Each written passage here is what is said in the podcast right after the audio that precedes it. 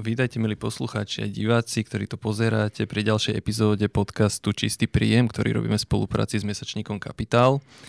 Dnes sa budeme baviť o pracovnom čase a o jeho skracovaní a kto iný je na toto lepší respondent ako človek, čo o tom napísal knihu Revolúcia pracovného času alebo mýty a fakty o jeho skracovaní.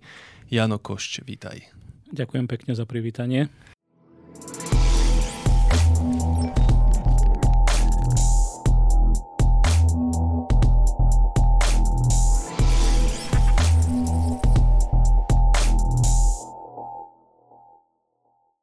Ahoj Jano, prosím ťa, na úvod by si mohol ľuďom povedať, že kto si, čo si, čím sa zaoberáš, aby vôbec si ťa vedeli ľudia zaradiť niekam. Tak eh, v takej úplnej skratke momentálne pôsobím ako odborár v US Steel Košice, kde som od roku 2018 predsedom základnej organizácie. Samozrejme, okrem toho e, pôsobím aj ako sociálno-ekonomický analytik, spolupracujem s pracujúcou chudobou, s tebou. Ty si spoluzakladateľ pracujúcej tak, chudoby. to už nejaký to rok to ťaháme spolu. No a samozrejme pôsobím napríklad aj ako koordinátor v asociácii sociálno-ekonomických analytikov a, a v podstate ako aktivista, čo sa týka pracovného prostredia na Slovensku. Venujem sa proste zamestnancom, ľuďom práce a svetu práce. Roky, rokuce už asi dosť dlho. No ty si teraz napísal takúto knihu, ktorá má super obálku, aj dobrý obsah, kľudne ukáž na kameru. Revolúcia pracovného času. Prosím ťa pekne, čo ťa viedlo k napísaniu tejto knihy? Čo zdá sa ti, že 5 dní v týždni je príliš veľa roboty už na teba a teraz sa začínaš zasadzať o kratší pracovný čas, alebo o čom to celé je, táto motivácia?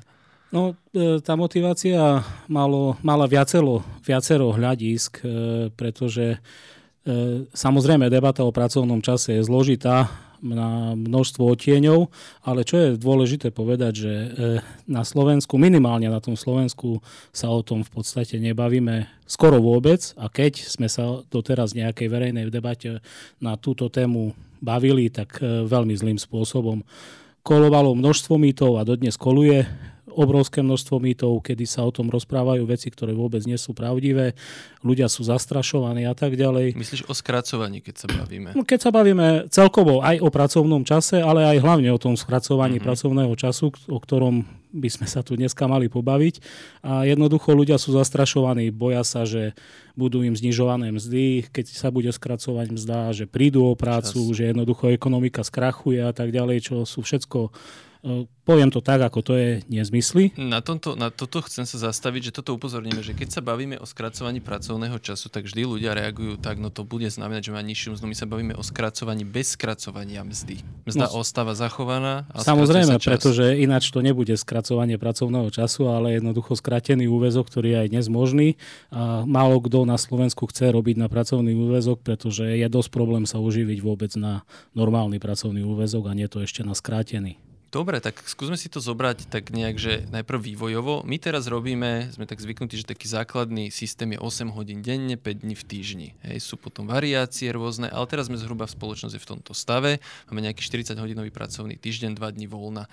Ako to bolo historicky, ak sa to vyvíjalo? Robilo sa vždy takto krátko, robilo sa dlho? Ako to, že sa to menilo? Ako sa to vôbec vyvíjal ten pracovný čas, si najprv povedzme. Ono záleží od toho, kam až do minulosti sa pozrieme, pretože mali sme tu nejakú spoločnosť lovcov a zberačov. Skús 100 rokov až 150 rokov dozadu, keď Ty, už začal byť industrializovaný spome- svet a Áno, samozrejme, spomeniem aj tých lovcov zberačov, keď už som ich načal, tak oni v podstate pracovali nejaké 2-3 dní po 8 hodín denne mm-hmm. a zbytok mali v podstate voľno čo je pre nás niečo, čo si nevieme ani predstaviť. Samozrejme, tam boli iné okolnosti a čo ťažko do toho sa nejak vrácať alebo nejak si to idealizovať. E, dôležité je sa, tak ako ty hovoríš, vrátiť do tej industriálnej spoločnosti, kedy v podstate pracovný čas vystrelil do úplne šialených e, výšok, kedy sa v podstate pracovalo 7 dní v týždni, 14 až 16 hodín denne. To znamená, že tí zamestnanci, ktorí boli Počas ranného kapitalizmu? Počas ranného, to bolo ešte, ešte predtým v, tej, v tom nástupe počas feudalizmu, kedy nastúpil ten industriálna spoločnosť, kedy nastúpili párne stroje a tak ďalej. Vtedy jednoducho ľudia, či v baniach, či v tých priemyselných podnikoch pracovali dlhé čas, časy, jednoducho domov sa chodili maximálne tak vyspať. Čiže e, to bolo niečo šialené a aj vtedy e, sa, rovnako stretávali s tým, že keď požadovali, aby sa ten pracovný čas stretil, skrátil, tak ako dnes požadujeme, alebo chceme, chceme, aby sa skracoval, tak sa stretávali s tými istými argumentami. Budete menej zarábať, nebudete mať z čoho žiť, ekonomika nám skrachuje. No a máme tu rok 2021 a robíme tak, ako ty hovoríš, tých 5 dní v týždni. Čiže pracovný čas sa skrátil dosť zásadne, aj keď posledných 50 rokov už ani veľmi nie. A ekonomika neskrachovala. Uh-huh.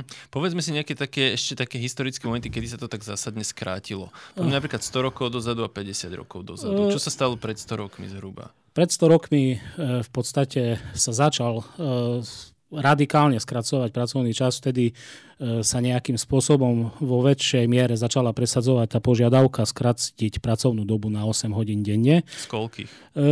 Predtým sa robilo 14, 16, 12 hodín. To záleží od toho, od krajiny, od e, sektoru, kde sa robilo a tak ďalej. Čiže nedá sa to povedať presne, že sa robilo presne 14 hodín. Uh-huh. Niekde sa robilo viac, niekde menej, ale v podstate sa bežne pracovalo 7, 6 dní do týždňa po 12-14 hodín denne. Čiže e, v roku 1918 napríklad Československo, čo bola prvá e, demokratická krajina, e, zaviedlo 8-hodinový pracovný čas, ale bol troška iný, ako ho poznáme dnes, pretože vtedy sa pracovalo aj v sobotu a takisto aj tie nadčasy boli vo vyššej miere, čiže bolo to o mnoho viac hodín, ako je dnes tých 40 hodín týždenne. Ale skrátil sa ten denný 12 hodinový na 8. Na 8. Ten základ. V priemere samozrejme, uh-huh. pretože aj vtedy, aj dnes robia niektorí ľudia 12, ale tam, kde sa dodržiava ten priemer 40 hodín týždenne, tak jeden týždeň robia viac, druhý týždeň menej, alebo proste nejakým spôsobom sa to vyrovná do toho priemeru.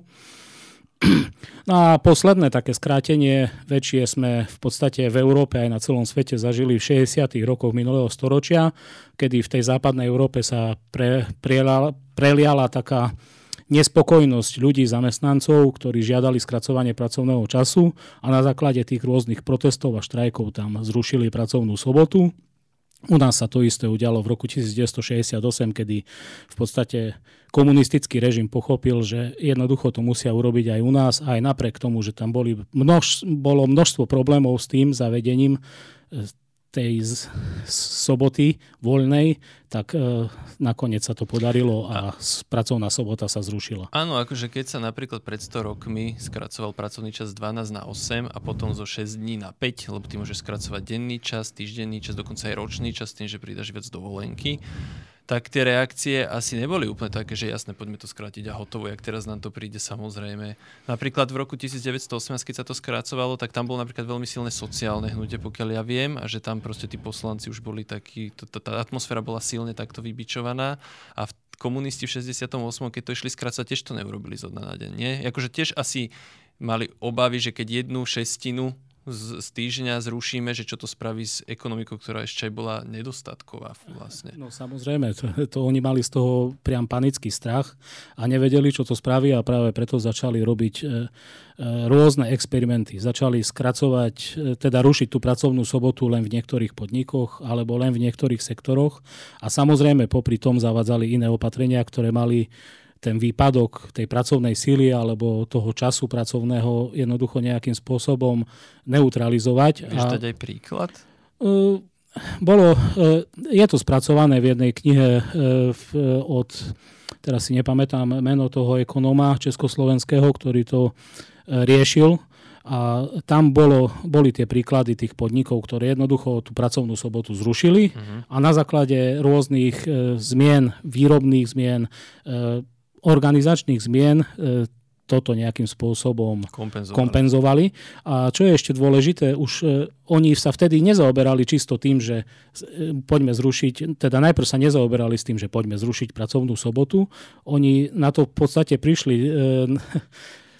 takým výskumom, ktorý si robili v tých podnikoch, v, jedno, v, jedno, v tom hospodárstve v Československu, kde zistili, že tá sobota je najmenej efektívna. Najmenej sa vyrobí, mm-hmm. e, najmenej proste sa vyprodukuje práve tu v tú sobotu, takže zistili, že asi najlepšia cesta, najschodnejšia cesta bude práve zrušenie tej pracovnej soboty. To je už soboty. niečo jak piatky teraz. Ja už som počul teda od výrobných zamestnancov aj z, z automobiliek niektorých, že nekupujte si auto, ktoré bolo vyrobené v piatok, že tam je najväčšia chybovosť napríklad.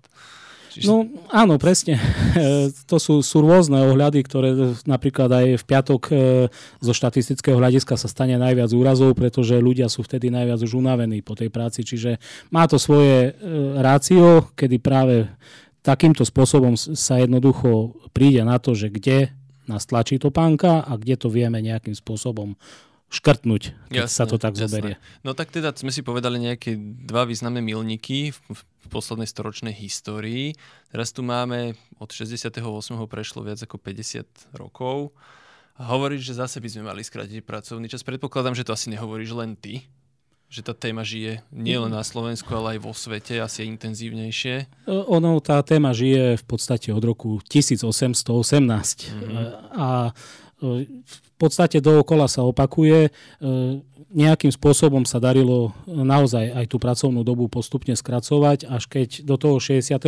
roku, kedy už od tejto doby je to čím ďalej tým ťažšie a v podstate nepomáha tomu ani stav napríklad kolektívneho vyjednávania e, odborovej organizovanosti, ktorá, ktorou sa to doteraz šírilo ktorá klesá, takisto pokrytie kolektívnymi zmluvami klesá a tak ďalej. Čiže už e, táto cesta ako si prestala fungovať, ktorá tu fungovala nejakým spôsobom od polovičky minulého storočia a jednoducho už je potrebné sa posunúť iným smerom a inými spôsobmi skrátiť pracovnú dobu. No to ja len dovysvetlím toto, čo si povedal, možno pre niektorých, ktorí, pre ktorých to není bežná téma, že ten, ten, ča, ten pracovný čas týždenný, tých 40 hodín, on je vlastne maximálny.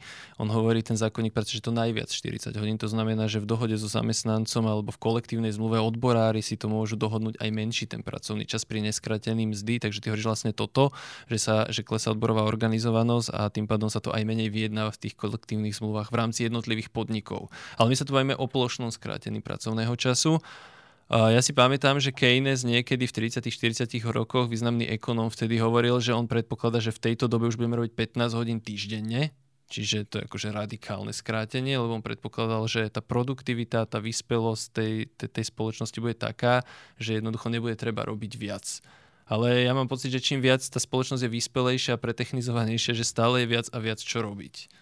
No, ono, e, pravda, e, Keynes mal pravdu v tom, že produktivita e, narastla v podstate tak, ako predikoval.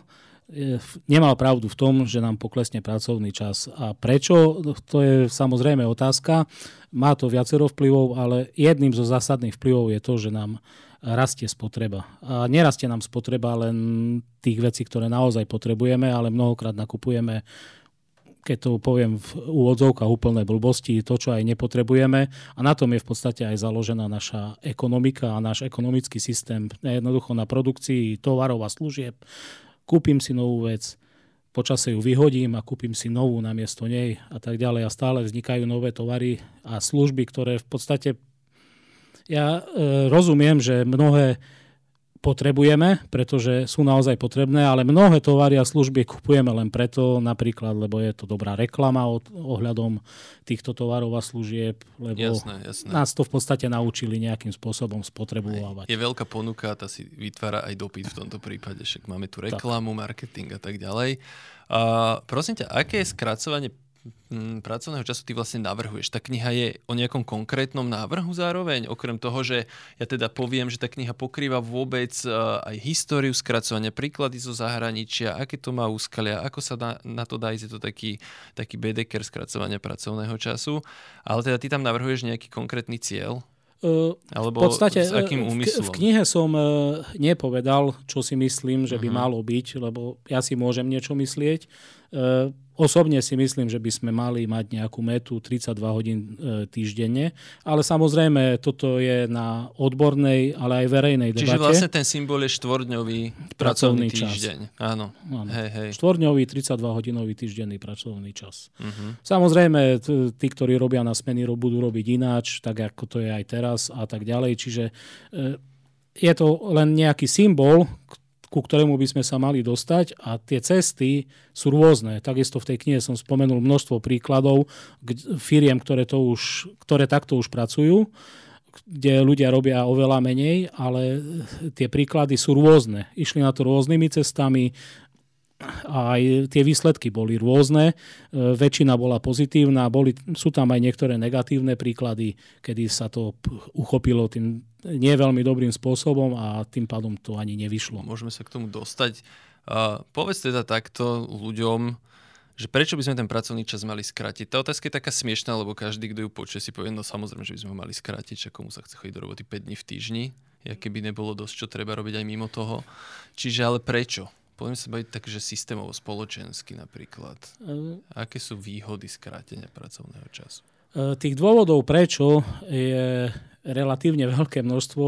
Dúfam, že niektoré nezabudnem. Uh-huh. V prvom rade uh, je to preto, že ľudia by mali mať nejaký viac vyvážený ten pracovný a osobný život. Pretože Nemajú teraz? No nemajú, lebo ľudia väčšinu času alebo drvivú času buď spia, alebo sú v práci. Uh-huh. Tej rodine sa väčšina venuje dosť málo. Uh, druhá vec je, e, ten pracovný čas, ktorý teraz máme, napríklad spôsobuje aj to, uh, tú nerovnosť medzi mužmi a ženami, pretože ženy sa viac starajú o rodinu, uh, tvoria, majú nižší podiel na zamestnanosti, je medzi nimi viac nezamestnaných alebo tých, ktorí sú doma. Ako by skrátenie pracovného času pomohlo vyrovnať rozdiely medzi mužmi a ženami? No, máme na to príklad. Napríklad vo Francúzsku, keď e, zaviedli 35,5 hodinový pracovný čas, tak jedným z nezamýšľaných dôsledkov, pozitívnych dôsledkov bolo t- práve to, že sa e, znížili rozdiely v príjmoch medzi mužmi a ženami a v tom, že napríklad muži prevzali časť domácich prác, kedy pomohli tým svojim ženám a, a aj rodine ako takej. Uh-huh, uh-huh. Čiže, Respektíve aj ženy sa mohli zamestnať, sa mož... lebo, mohli sklobiť aj starostlivosť o domácnosť. Napríklad e, vo, v tom Francúzsku sa stalo aj to, že napríklad poklesol e, podiel skratených úväzkov. Čiže ženy, ktoré dovtedy pracovali na nejaký skratený úväzok, už začali pracovať na plný úväzok, pretože bol kratší ako dovtedy e, plný úväzok. Čiže toto, toto sú dve také možno základné, ale potom je tam mnoho ďalších ešte pozitív, ktoré z toho vyplývajú.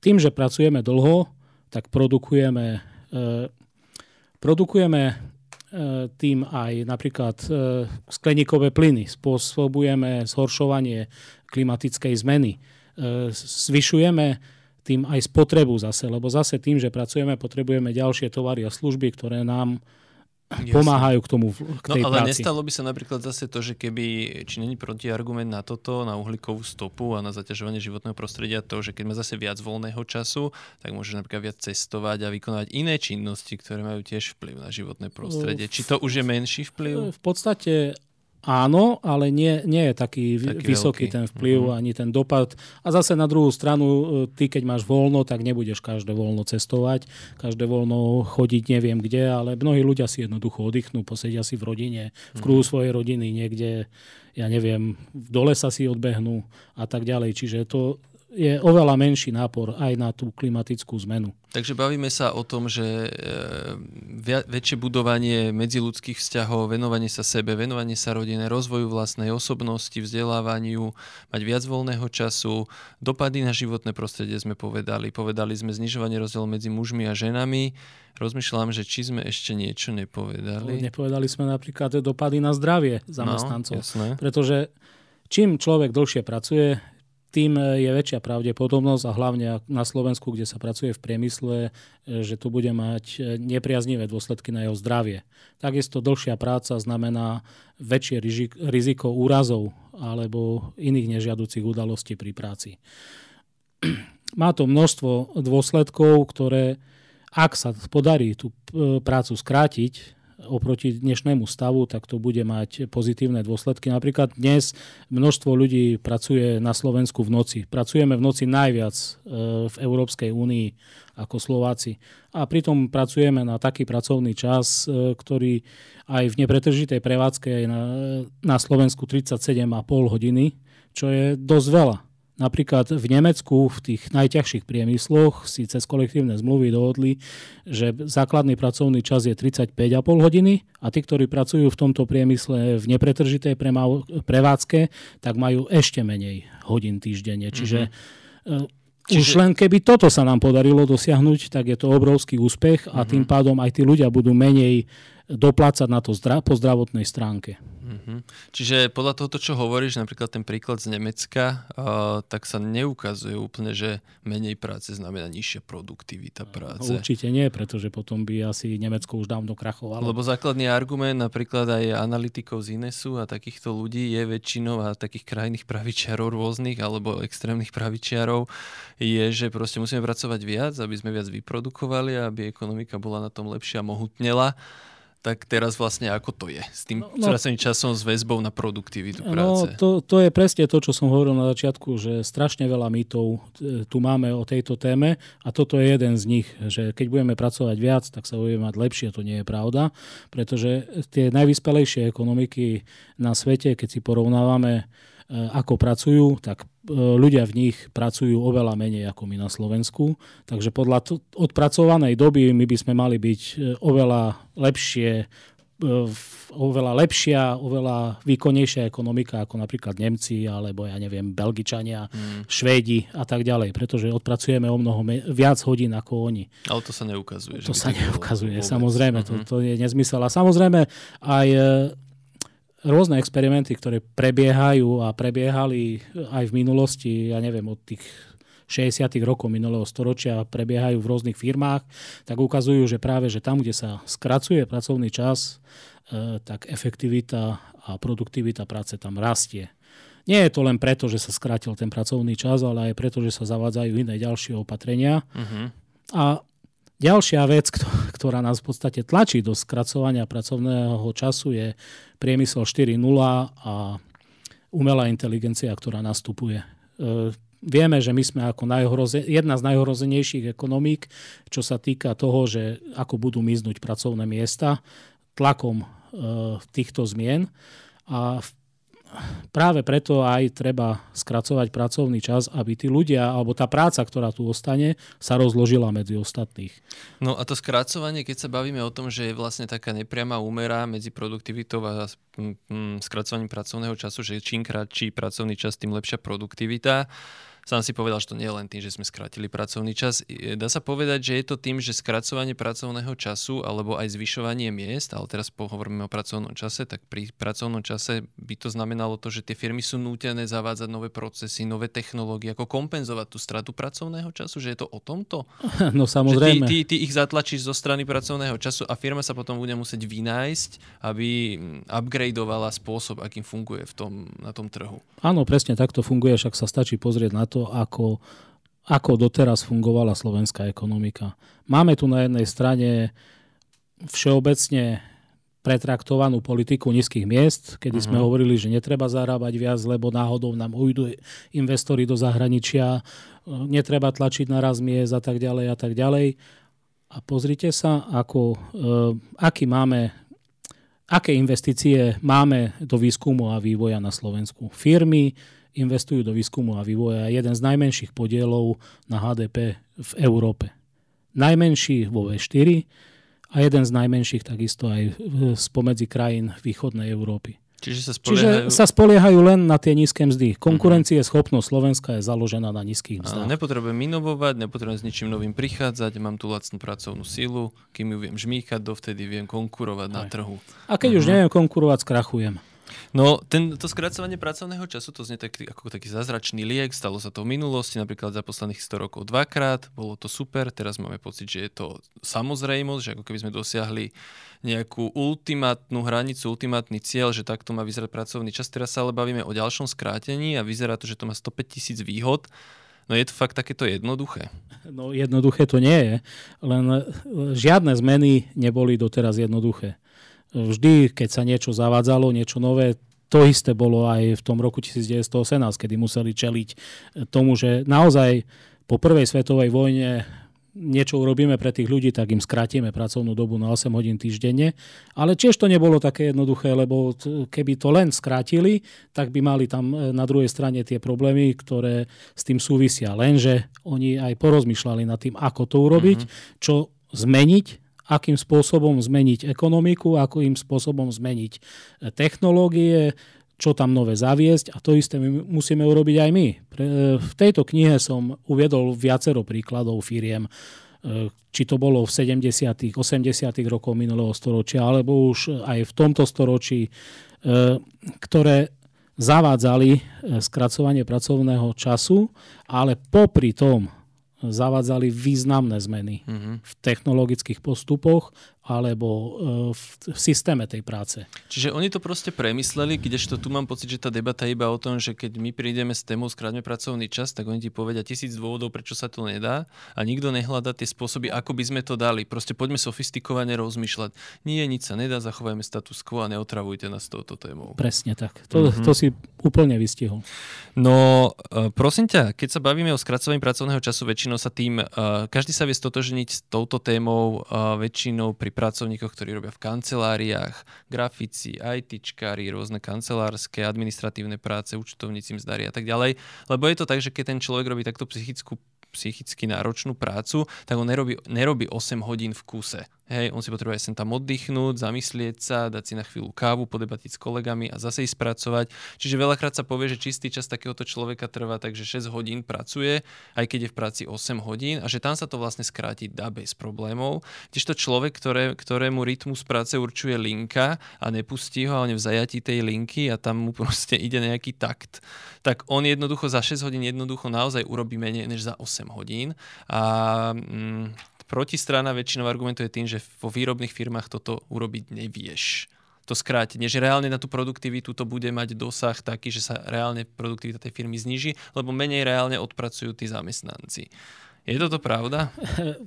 Poviem to rovno, je to nezmysel, ale, ale samozrejme počúvame to dookola. E, hovoria to napríklad analytici iné, z ktorých si spomínal. Uh-huh. E, nedávno sme si to vypočuli napríklad aj v TA3 v rannej nejakej relácii, kde to hovorila jedna redaktorka tejto televízie. A je to nezmysel práve preto, že zavadzajú sa nové technológie ktoré dokážu kompenzovať výpadok týchto odpracovaných hodín. Produktivita práce stúpa roky, ale e, pracovný čas popri tom sa v podstate nehybe za posledné roky. A keď sa pozrieme na to, že napríklad v Nemecku, ktoré som spomínal, tam je množstvo sektorov, či je to strojársky, automobilový, hutnícky a tam majú oveľa kratšiu pracovnú dobu, produktivita je vyššia, HDP im rastie, ja neviem, nerozumiem. Čo je, no, oni, čo je, v čom áno, je problém? Oni často argumentujú, že v nepretržitej prevádzke to napríklad nevieš zaviesť, lebo, a, ale, ale to je nezmysel. Lebo, no, lebo však... V nepretržitej prevádzke v Nemecku, v Rakúsku, vo Švedsku funguje skratený pracovný čas úplne bežne.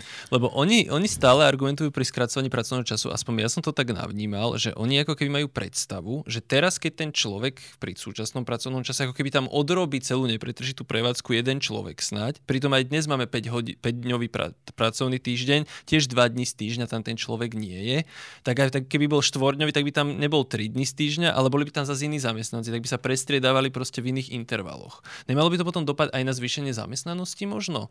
E, či by radikálne zníženie pracovného času nespôsobilo to, že keď tá firma potrebuje obsadiť nepretržitú prevádzku s existujúcim počtom zamestnancov pri kratšom pracovnom čase, či by musela vlastne najať väčší počet, počet zamestnancov? Áno, pokiaľ neurobí iné zmeny. OK, a ukázalo sa niečo takéto napríklad, lebo vo Francúzsku skrátili pracovný čas na 35 hodín, 35,5, tak 35. nejak. 35 hodín, čiže 5 hodín dole oproti nami, čiže asi hodina každý deň dole. A tam sa to, tam tam ten experiment bol, no experiment, oni to reálne zaviedli niekedy na prelome 90. rokov, 2000. roku. Uh, tam prosím ťa tie efekty boli aké? Lebo mám pocit, že boli trochu rozporuplné. Ale to malo tam, nejaké dôvody. Tam boli rozporuplné dôvody a tam sa nepreukázalo to, že ak sa skratí pracovný čas, tak sa zvýši zamestnanosť. Uh-huh. Ale aj to je také diskutabilné, pretože tí ekonomovia rôzni sa sporia, uh-huh. čo bolo dôvodom, na, lebo istá, istý náraz zamestnanosti tam bol. Ale sporia sa, že čo bolo dôvodom. Jedni hovoria, že to bolo práve preto, že sa skratil pracovný čas, iní zase tvrdia, že to bolo preto, lebo so skratením pracovného času tam zaviedla vláda vtedy aj e, daňové e, zníženie daní v podstate. Uh-huh. Mohli si e, nejakým spôsobom znižiť dane a odvody tí zamestnávateľia. No a takže tam sa sporia o tom, že kde to bolo, ale všeobecný úzus je, že sa nezvyšila zamestnanosť.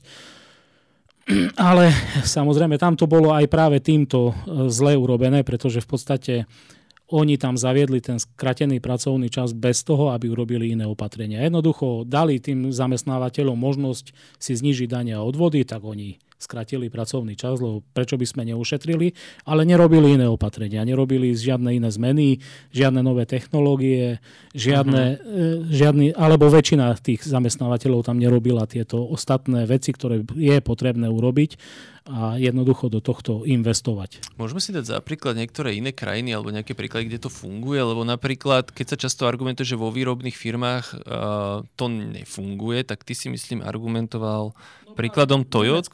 Ale nie, nie myslím no. teraz, ako teraz nejaké konkrétne, že, že to Toyotov... To, no Toyota vo Švedsku je celkom dobrý príklad. To bolo čo za firmu uh, presne? To bol, to bola, to bol v podstate autoservis, autoservis. Uh, uh-huh. Toyoty. Oni tam pracovali dovtedy 8 hodín denne od pondelka do piatku um, a urobili nejaký počet aut. Uh, potom sa rozhodli na základe toho, že bola nespokojnosť zákazníkov s kvalitou a s časom oprav, že musia urobiť nejakú zmenu a špekulovali, a že ako. Tak sa rozhodli, že skrátia pracovný čas na 6 hodín, uh-huh. ale namiesto jednej smeny zamestnali ďalšiu smenu, ďalších tých automechanikov, to znamená, Pribrali že... ľudí navyše. Áno, jednu smenu v mhm. podstate vytvorilo, dovtedy bola len ranná smena, robila od rána, ja neviem, od 7. do tej druhej, mm-hmm. alebo od 6. do druhej, a, ale oni sa rozhodli, že budú robiť po 6 hodín, čiže e, jeden týždeň jedna smena robí ráno od 6. do 12. druhá smena po obede od 12. do 18 a na druhý týždeň sa vymenili. Uh-huh, uh-huh. Čiže tým pádom e, predlžili otvorený... Otváracie hodiny? Otváracie hodiny boli od 6.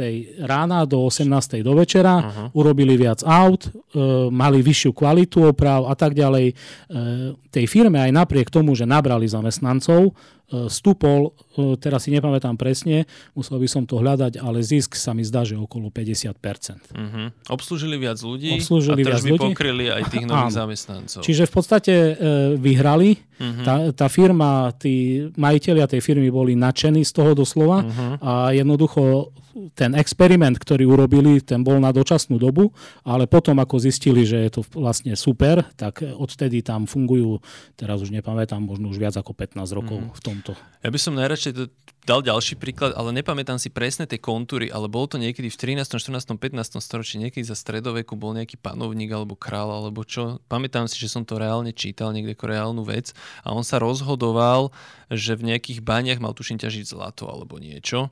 A on sa rozhodoval, tam sa ťažilo 24 hodín denne, on sa rozhodol, či zavedie 3 8 hodinové tieto ťažebné zmeny alebo 4-6 hodinové a urobil aj tak, aj tak a keď zaviedol tie 4x6, tak zistil, že vyťaží oveľa viac než za 3x8.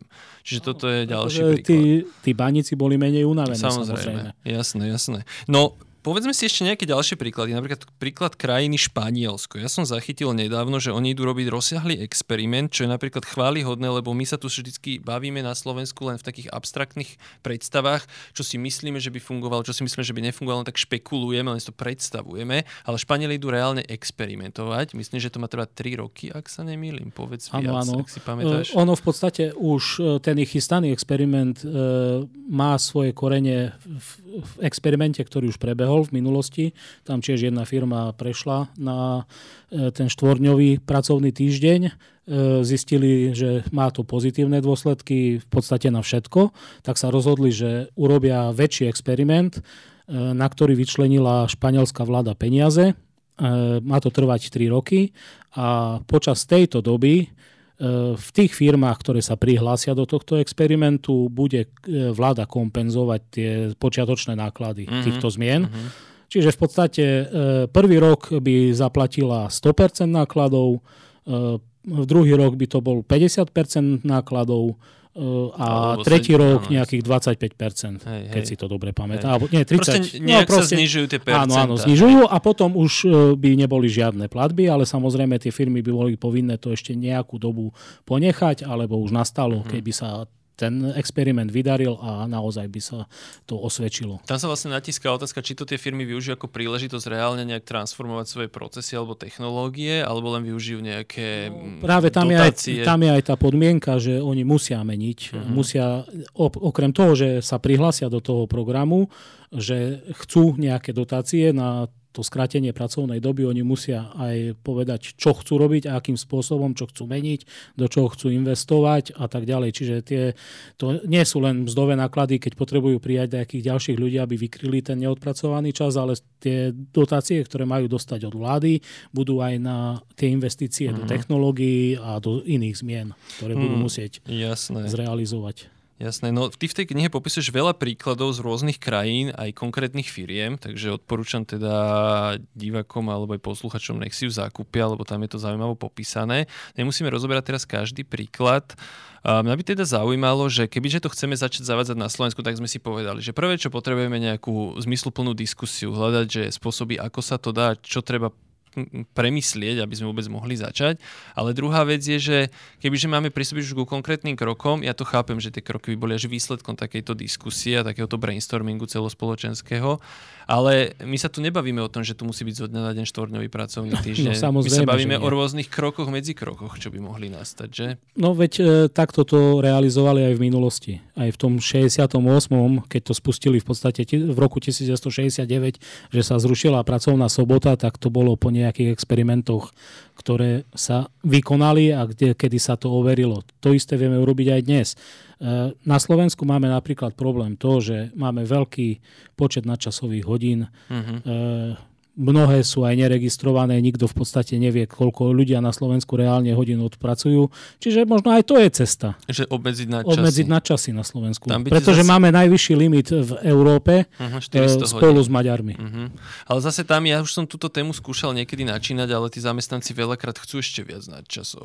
Že oni chcú tie nadčasy. Áno, ale to je presne ten e, psychologický blok, kedy e, ľudia sa na Slovensku naučili, že keď ja budem strašne veľa pracovať, odrobím milión hodín, tak zarobím milión eur. Mm-hmm. Lenže tá, takto to nefunguje. To som hovoril, že to sa odrazí na zdraví, e, aj na, na rodine. Aj na rodine. Hej. Áno, ono je to tak, že tí zamestnanci sú tlačení do nadčasov kvôli nízkym zdám. Že oni by mali zarobiť za ten rea- e, základný pracovný čas dostatok peňazí na to, aby, aby neboli nútení áno, brať nadčasy, aby mohli žiť.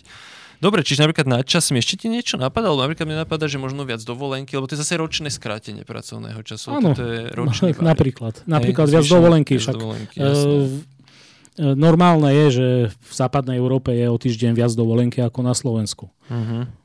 A toto celé, akože viac dovolenky, menej nadčasov, napríklad možno o hodinu menej e, týždenne, že začať po Alebo máme napríklad na Slovensku sa od roku 2002 nezapočítava do pracovnej doby prestávka na jedlo a oddych. Mm, tak možno ju započítavať. Aha, jasné. Tak vtedy, predtým, vtedy bolo 40 hodín, 40 hodín, teraz si vlastne v práci 42,5 hodiny tak. týždenne.